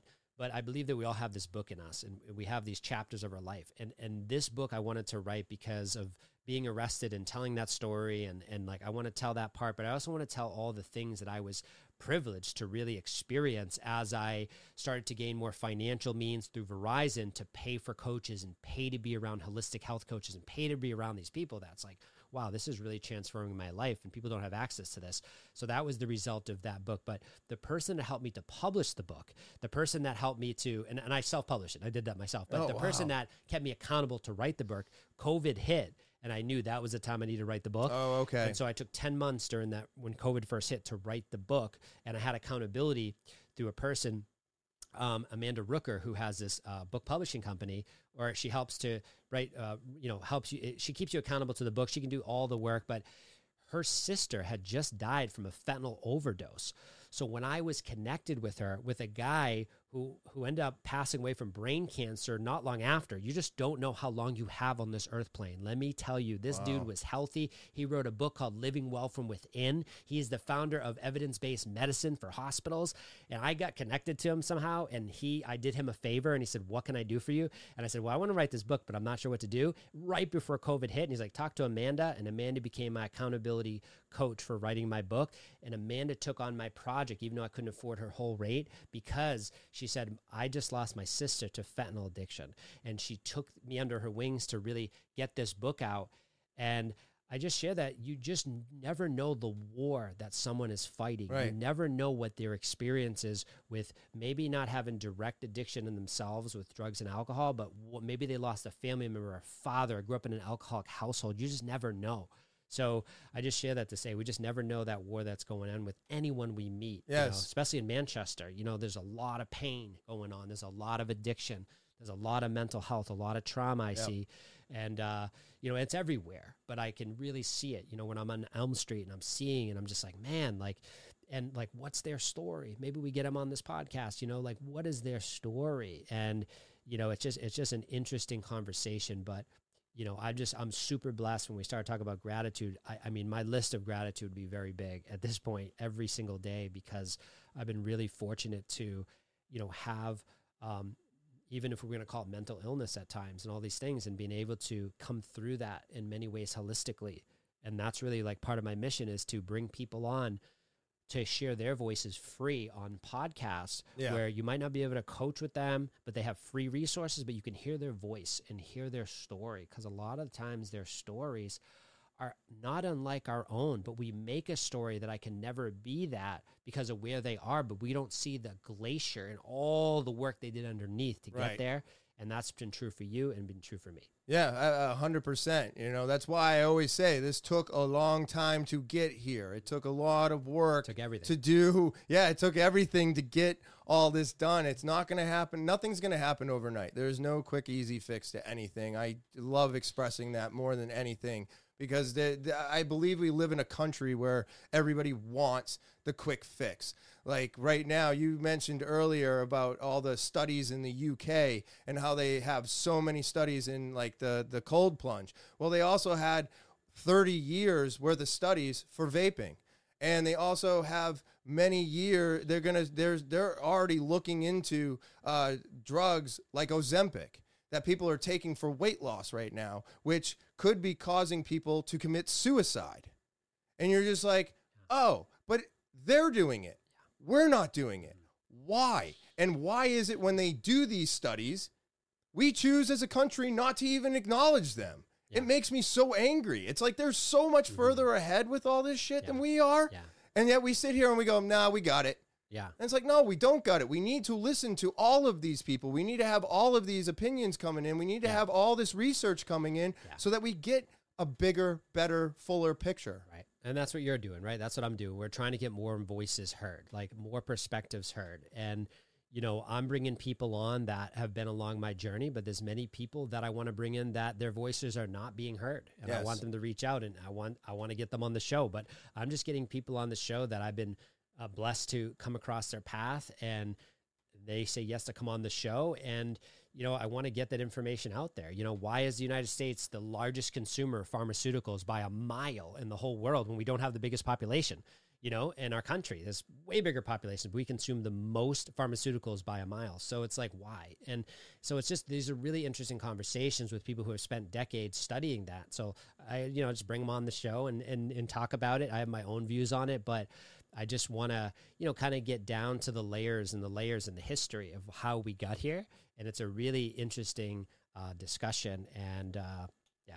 No, no, that's uh, that's awesome. More voices, right? More yes, voices. more voices, and and that's why I like having so many people on, and I, I just I I definitely uh, uh, enjoy having all the different ray of people that I've had on my podcast because it's just it's so enlightening and it's it's it's it's rewarding um, to allow people to tell their story about how they got to where they are today and how they're coming through all of their struggles and being this better, stronger person on the other side once mm-hmm. you dig through all that shit. Mm-hmm. you know, and, and that's that's the tough part. That's the challenge. That's the struggle. Like when you are confronted with all of the the negative and and and I mean even today I still have a hard time with compliments or put it put or comp or saying that I did a good job. I I, I don't feel comfortable Mm-hmm. with any of that because I still look at myself as an alcoholic. I still look at myself that let everybody down for decades and now I know I'm not doing that. But I can't just erase that part of my brain and be like, "Oh no, this is who I am now." Mm-hmm. It's like it's weird how it kind of hangs around, and hmm. and I still battle that. And I think a lot what what you were saying earlier was being able to do that for yourself mm-hmm. and alleviate that negativity Yeah.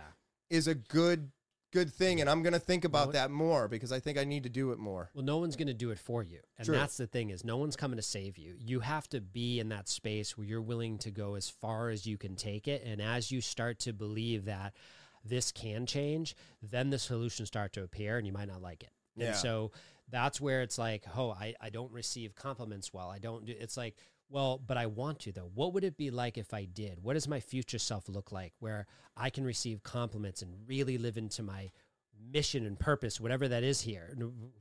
who cares what it is but there's something here you're here to do and it's like the solutions the people the situations the circumstances will start to show up and that's what i've noticed as i start to really tune in and to be honest like going into you know psychedelic assisted therapy for me and and really looking at these parts that i couldn't access through. I mean i literally have a degree. I'm literally a therapist. I, i'm uh, an unlicensed therapist because i chose not to be licensed but i got the mental health counseling degree from Rivier. You know i i was in therapy for over 10 years um, every week. And so you know i have a lot of experience with therapy and, and these things and studying psychology but you know um, you know, and I've been in meditation for 12 years and now getting into breath work and they're all beautiful and they have their space. And I do believe that people with um, doing that have done the, enough work and they, um, they can tap into like these samadhi states or these states of oneness and really get to the core of even their trauma through the breath. I do believe that now because I have that experience and and maybe even through meditation. I haven't got there with that, but but for me, like it, the bigger experiences of of allowing myself to feel joy and pleasure and let my shoulders down and actually relax for the first time started to come in some of these bigger medicine journeys that I've done. And I think you know what we're seeing right now is a, a surgence, a resurgence of that happening, and there's there's a lot of chaos in that space, but there's also a lot of coherence. But it's not uh, accessible or legal or affordable. But I think we're going to see in the next year, we're going to really see some of that emerge and be a little more accessible. Not all the medicines, but some of them, and allow people who want to choose to do that do that because it's it's certainly not for everyone. Um, but for me, I was I was called to it after many years of research and talking to different doctors who have um, you know really cert- researched that and and like it was just like one thing hitting me over the head after another, and then eventually I just took the plunge and and eventually you know started to learn on my own and do my own trainings and and learn what I need to learn. But you know it's it's just a place where that's where I started to get to these deeper levels of of self love is is is through the let's call it the default mode network being you know affected and taken offline and just kind of getting to the source of myself and really going like whoa there's way there's way more here. There's way more love than i could even handle. And, Yeah. and it took a lot of like work to get there but it, it doesn't have to um, but i had a lot of resistance. And um, now I, I try to just remind myself to return to that love return to that love. And it's not easy. My mind wants to get back to the, the stories of my past and victimhood and all this stuff. Yeah. but but coming back and recentering into that truth really has been helpful. And i need Okay. reminders too. And i have reminders to do that. And sometimes that's through a conversation with a person. Um, but yeah i just wanted to you know uh, share that to be discreet about where i'm at today and, and bringing that part of my healing journey in. And um, I, I see that being beneficial for some. Yeah, no, absolutely. Because it's beneficial for me right now. Because I I don't do that. I don't do it at all. Mhm. I'm not I mean, I'm happy with where things are, Mhm. but I'm not happy really with myself because I'm still uh, sitting on all the negative things that I've done. And I can't I'm not allowing myself to see myself positively. Yeah, well, because there's also a, a, payoff for that for doing that. There's a payoff for staying in the negativity because it becomes a reward system for negativity. There's a mm. there's a book called Breaking the Habit of Being Yourself by Joe Dispenza. It's an incredible book to look at the emotional addictions that we have that literally have brain chemistry. When we're negative, we have self hatred or self loathing. There's actually chemicals being released to reinforce that, and it becomes almost like a pleasure to be in the negative. Yeah. Okay. It's I can. Really I can. I can totally see that. Holy crap! All right. So so before before we go any further, I really want to show everybody uh, uh, your clip from your podcast real cool. quick. Yeah. I hope you don't mind watching, listening cool. to yourself. Yeah. Um, uh, let's do this. And, and, big shout out to uh, Samuel Earp, who um, who is uh, who created this this clip. So so this is uh, Jesse's channel here on YouTube. You can find his audio uh, episodes on Spotify and iTunes. And then uh, this is the clip.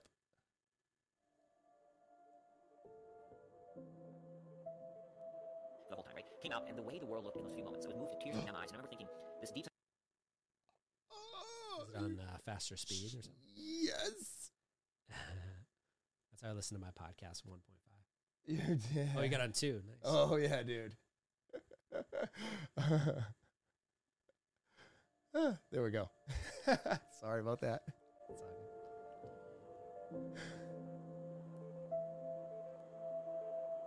For the whole time, right? Came out, and the way the world looked in those few moments, I was moved to tears coming down my eyes, and I remember thinking this deep sense of gratitude for all the pain and, and, and, hardship I've ever experienced in life because, in a very visceral way, I started to recognize that you cannot really know the light unless you've first been in the dark.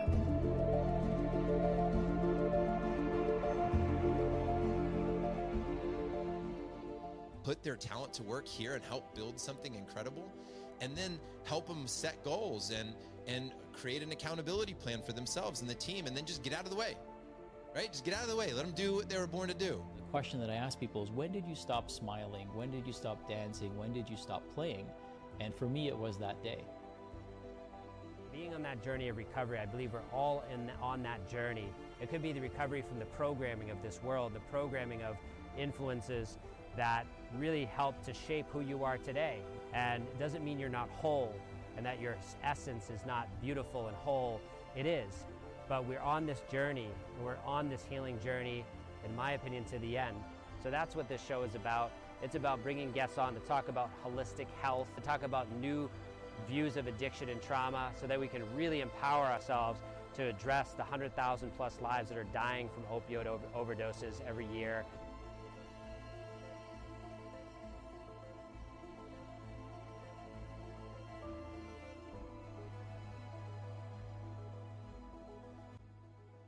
I, I love I love all the uh, the the the the the, the camera actions there. It looks like you got some some footage from a drone. Yeah, that's all Sewall's Falls. So we were at yeah. Sewall's Falls in Penacook, and we uh, had uh, dr- Sam had the drone, and that's all from Sewall's Falls. That footage, it's really incredible. We shot it right in that spot, right there, one take, and you got all that footage. And uh, yeah, we just shot little different clips, and it was so much more than what we just shown you. There's like an oh, hour worth yeah, of footage, yeah, yeah, but we, you know, we got a lot of it out of there, and um, and I was just really blessed to uh, have Sam's eye and vision as a videographer, and then the guests. You know, the guests that I've had on are just like, oh my god, I'm just so grateful that they've been so vulnerable to open up about things that they've never talked about before, and that's kind of what I want to do on the show. Is I, I want to open up and normalize normalize this talk of addiction, normalize the talk of recovery, whatever that means for you. And so far, the guests have have really embraced that. So it's been great because a lot of them wouldn't even call themselves an entrepreneur recovery until they hear my definition of recovery. Like, oh yeah, yeah, I'm an entrepreneur recovery. Yeah, so. yeah. Well, that was, that was the one thing that really got me is the way that you do define recovery. I was like, oh, it, it you're right. It's it's everything. It's everybody. You know, we're all addicts in a sense. It's just everybody's kind of dealing with something different, but it's it, at the end of the day, you you you it, it's made for everybody. You know, yeah, and I really like that a lot. I love this message. I, I like the fact that you're you're doing this. I'm excited that you know you came on today, and, and I am curious though, um, just to just just to go on a little bit um, before we get out of here. But what what psychedelic therapy have you done? Um, like what what what did you do psychedelic therapy? I have, yeah. You I- have I've done it. I've done many psychedelic. was it was it yeah. like uh, I know there's ketamine therapy, psilocybin mushrooms are making their way into things. Like what was what was that like for you? Because I know it's working a lot for um, uh, PTSD, uh, Yeah. veterans, and stuff like Yeah, that. So- PTSD. So. that's where we're going to see this become legal therapeutically in 2024, um, particularly MDMA assisted therapy. yeah, because we're seeing these incredible results, undeniable results, peer reviewed science of how that's helping for uh, PTSD.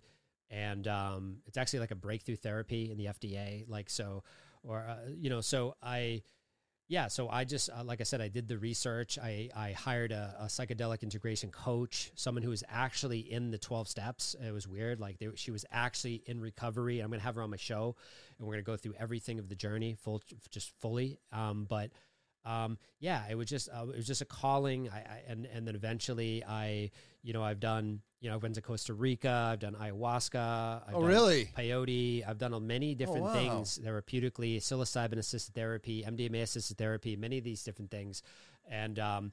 And like I said, it, it, it's not for everyone. For me, No. I, I wanted to be able to experience it, to be able to speak to it, because there's so many people that are being stigmatized for doing that, especially people who are in like 12 steps and stuff. And, and, and, and, and one day it's going to be just like they went and they're getting on an SSRI. It's not going to be any different. They're, but They're doing psilocybin assisted therapy. So that's, I'm just, I'm just kind of like going ahead of the game and I'm not the first. There's many people, um, and it's been around since the 50s and 60s and they've had the, the, the benefits there that all got burned and, and, and put to the flame when it became a war on drugs. But, um, now that it's coming back and there was a lot of hysteria too back then, but, Yes. but now it's coming back and we're really seeing the research and, and, and it, it's coming no matter what, whether you want it or not, or whoever, you know, gets triggered by this. But, you know, I just wanted to see it from a, a lens uh, that was therapeutic.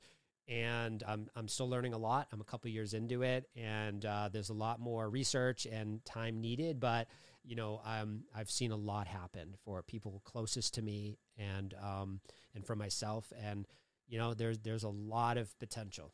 Lot of Yeah. potential. a ton of potential because uh, one of the things that I do for myself is I microdose. Um, I, I, I love I love microdosing uh, psilocybin mushrooms. I think they are absolutely amazing because when you microdose, you don't get these wild effects and you don't get almost anything. It's it, it's like it's like uh, someone turned on the the brighter lights. You know, uh, everything seems brighter, colors seem brighter. Um, it just allows my brain to kind of relax and and get rid of all the demons and the yelling and the screaming that's going on in the background like all the time.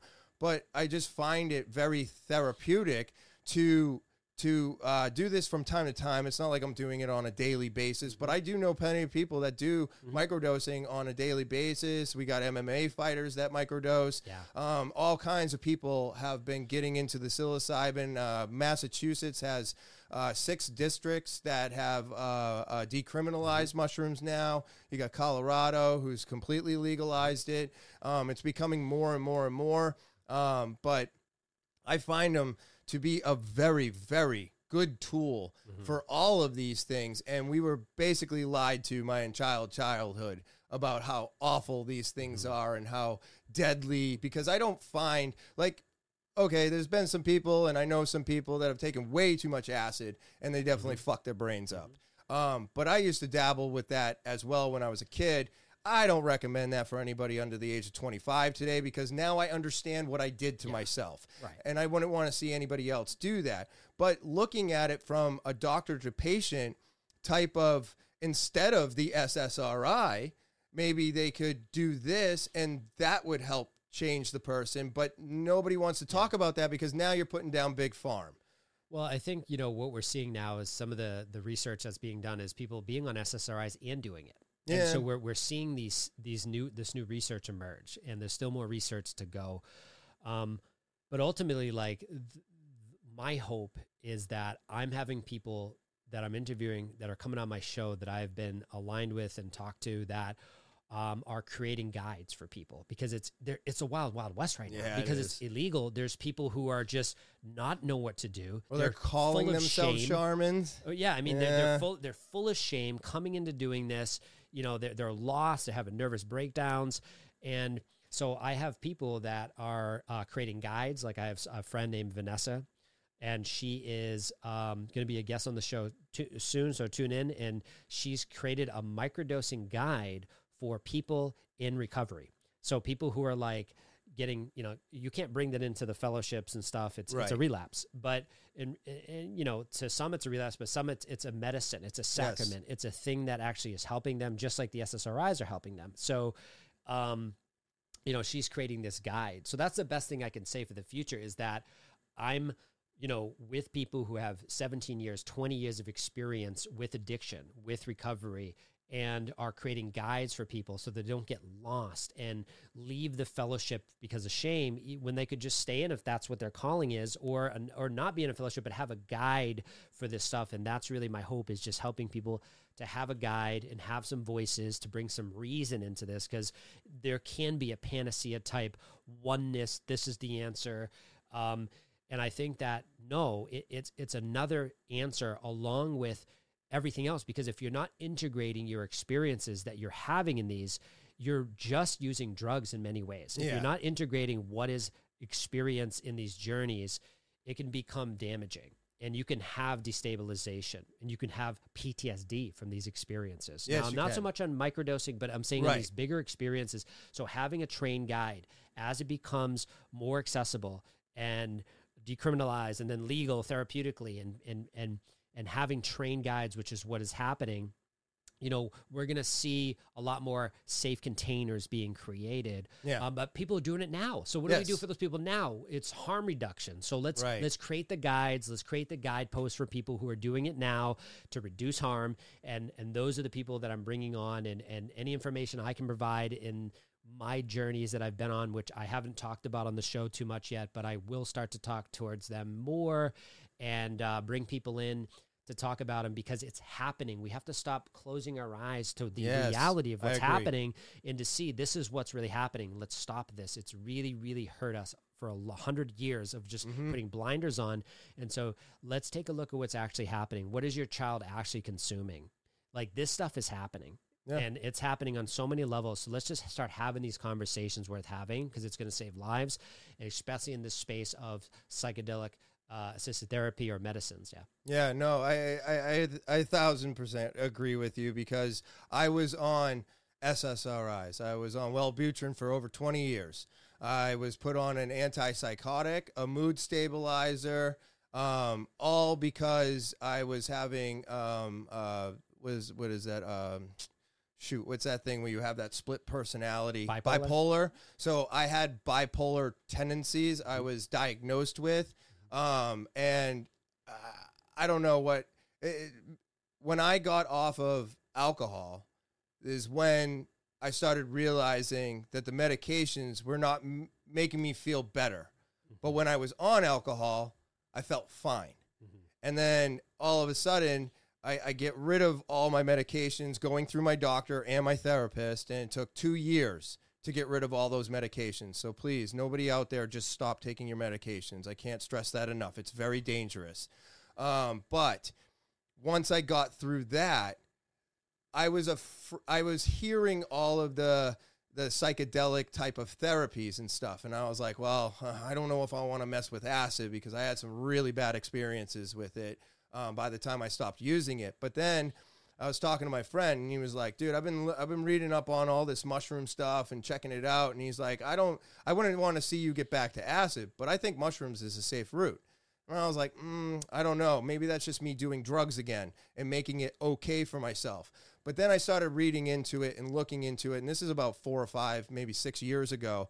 And there wasn't as much knowledge as there is today. But I was reading about all these people microdosing and having uh, better outcomes and being able to get through their shit in a sense, to dub it down. Um, but so I started doing that and I started looking into it. And I was like, oh, like everything for me started changing. And I was like, oh, this is way better than all the medications that they were pumping into me. and I'm getting a better outlook on my life from doing it. Um, but on the flip side of things, uh, I don't recommend if you're going to do any, like, it's not a party drug. Everybody wants to think of mushrooms as this party drug. And what I've noticed over the years is that most people who do mushrooms, if they do a giant dose of six, six grams or more, uh, they, they are doing that like once a year. Right. And some people are doing it with, uh, um, you know, pe- people that are sober right? So I don't consider these to be party drugs at all. Like if you go to a party on six grams, you're gonna have a horrible, horrible time. It's gonna go so sideways. Even one gram. Uh, true. Um, but the the heroic heroic Yeah. dose, I believe, is Yeah. six. Um, and when that when people hear that, they go, "That's what I want to do," and it's like, well, I don't recommend that at all. Yeah, You I- know. you know, I, I think, you know, we we need to approach this like we would anything else. Like approach it with intention, respect, and reverence. Yes. and you know, if you do that, you will see if you're called to it, and then if you're called to it, then start really small and get a psychedelic integration coach if you can, and and and really take this slow. And because what I've discovered specifically with like psilocybin is that it's going to humble you in a way that's scary. That Mhm. if you if you're like, well, I'm going to take a little more, and all of a sudden you're like, oh my god, because it's a truth. It shows you what you're not looking at. So this isn't a party thing because it's showing you what you're looking at. And you're like, and you'll blame the medicine. Oh. I- I can't do those. And it's because it was showing you you. Yes. And we don't want to look at ourselves. No. It's very, very uncomfortable. The way we're not taking care of our bodies, the way we're not taking care of our mental health. So that's what I found with that specific one. Yes. It's like a relationship medicine. It's just like, bam, here it is. You're not doing this with your spouse. You're not doing this with your partner.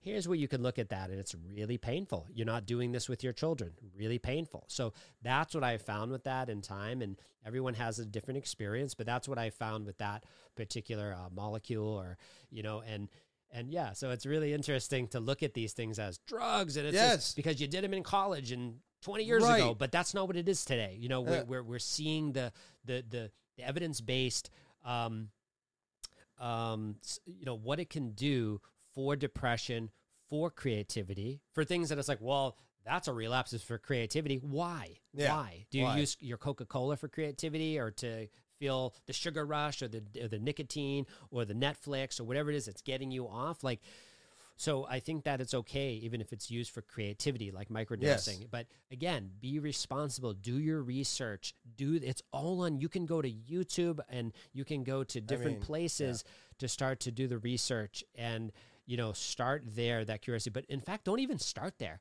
start with meditation start with breathing start with taking 10 second cold showers start with journaling start with putting your feet in the grass every day. Yes. this is what I'm talking about. I did all this for over a decade, and I'm not saying some people in extreme stress or in extreme anxiety, depression, PTSD, and all this stuff, and maybe they do need to get there faster.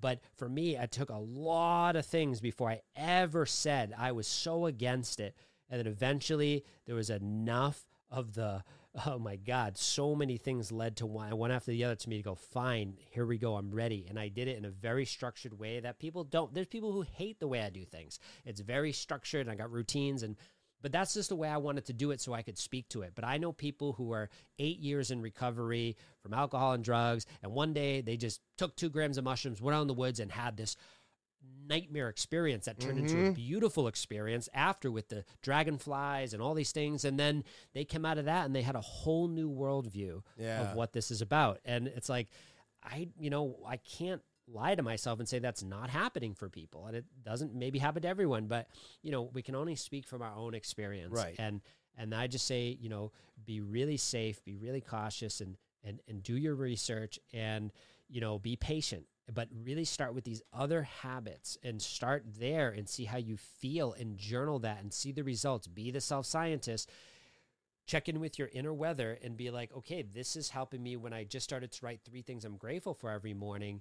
And then I went and had this um, time of meditation with my partner or myself. Like that is making a big difference. Let me start there. And then you start to stack habits on top of each other that are good for you. And you start to have a morning routine. Then you start to have a breathing routine during the day. Then you start to have a nighttime routine. Start there so that if you're ever going to come to these um, psychoactive substances that are, uh, you know, um, the whatever psychedelic medicines, then by the time you get to them, you're going to have a nice integration foundation Yes. because it's all about the integration. I don't care who it is and who I've ever talked to.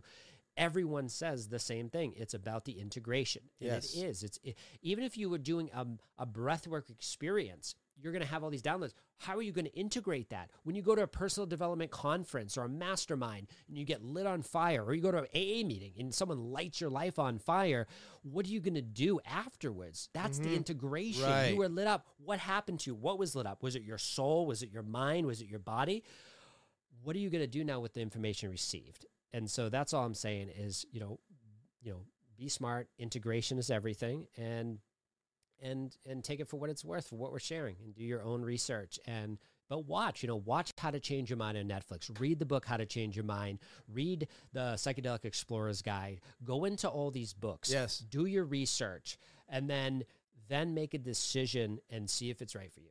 Yeah, a hundred percent. Like, like, like, uh, like I was trying to, like I was saying, is that you know you want to whatever you're doing, you it's not a it's not a party thing, right? You want to have somebody there that's sober, that's watching over you in case things go sideways, because it is making you look at yourself. And I've heard a lot of people say that about marijuana too, because one of the reasons that I do enjoy smoking is because every now and then I'll smoke, and all of a sudden I'm just like, oh shit, what?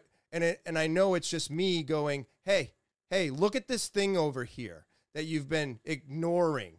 And, and, and, and let's bring it over here in front of your face. And now, now I need you to deal with this. And, and that anxiety, that dealing with yourself is sometimes very difficult. And sometimes you look at it and you go, oh, yeah, yeah, yeah I, I know that's there. It's not a big deal. But it's all about looking in inwards mm-hmm. looking at yourself and and i'm gonna after after having this uh, great conversation with you. I'm definitely going to try and uh, look at myself in a more positive way um, and try to let go of that negative because i do believe i hang on to it still uh, way too much today you know? Um, i mean I, I do it with everything you know? I, I do it in my jujitsu. I do it at my job. Am i going to get fired tomorrow? I'm always in this i'm not good enough mental state. Yeah.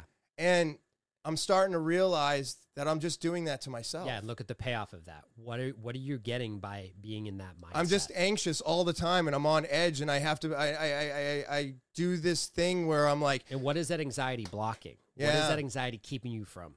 a lot. I believe it's keeping me from a lot. It's keeping me from allowing myself to grow from where I'm at now. I think it's actually blockading me and stopping me from doing it. And uh, you know, I didn't I never heard it put into those words, or maybe I have and I ignored it, but I heard it today. So so Jesse, man, thank you so much for coming on the podcast. I really appreciate it. Um, everybody out there, you need to go and check out his YouTube page. Check him out on Spotify. He's also on iTunes. It's Entrepreneurs uh, for Recovery. Entrepreneurs in recovery. In recovery, my apologies. Uh, go and check it out. Subscribe. Um, also, enjoy your Thursday. I hope you have a great rest of your weekend. And as always, I will talk to you later.